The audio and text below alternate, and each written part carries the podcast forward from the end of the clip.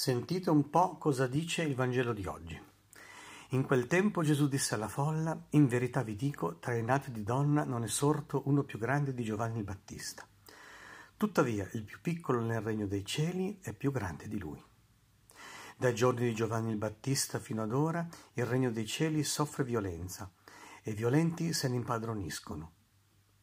La legge e tutti i profeti infatti hanno profetato fino a Giovanni e se lo volete accettare egli è quell'Elia che deve venire. Chi ha orecchi intenda.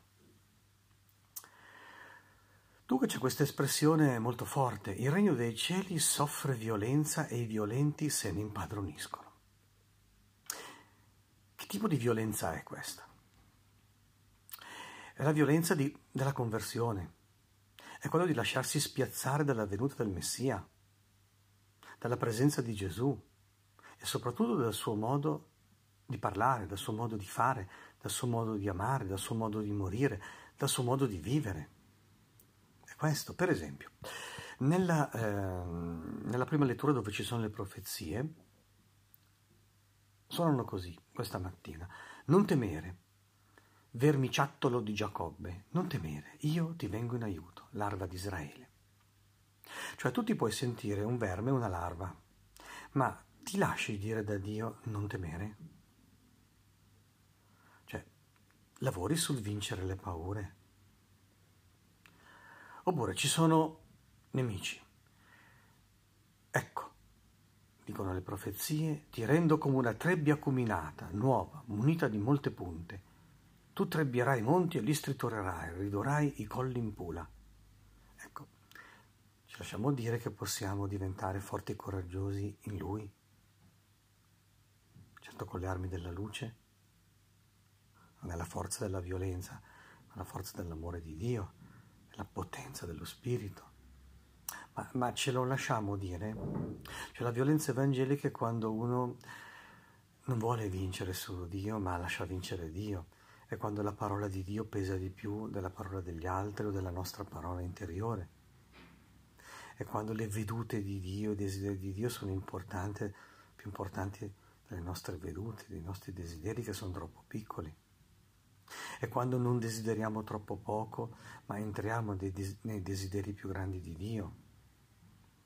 È quando di fronte alla nostra piccolezza e miseria o alla pressione anche della nostra storia di peccato, facciamo vincere invece la grazia, facciamo vincere la vocazione e la missione che abbiamo ricevuto.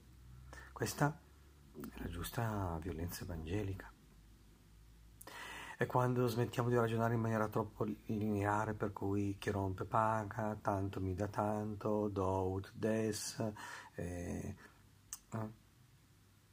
Signore sono troppo piccolo, Signore non so parlare, eccetera, e andiamo a mettere obiezioni alla fantasia di Dio che invece ci vorrebbe mettere pienamente a servizio del suo regno.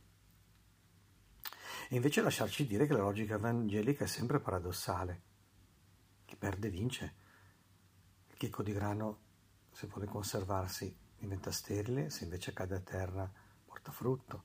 Chi vuole salvare la sua vita la perderà, chi invece la perde per il Vangelo la ritrova moltiplicata. Ecco, la violenza evangelica è questo. Ed ecco perché il più piccolo cristiano è il più grande di Giovanni Battista. Perché è arrivato Gesù.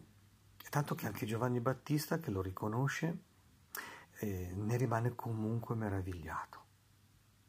Perché vede per esempio, ecco un'altra cosa su cui lasciarsi convertire il cuore, perché quando noi ci viene da reagire duramente con le armi, eh, meccanismi di difesa o di offesa, di fronte alle cose che non vanno, alle ingiustizie, eccetera, quando ci sentiamo obiettati, non compresi, aggrediti, Così invece, invece Gesù dice imitate me che sono mite e umile di cuore.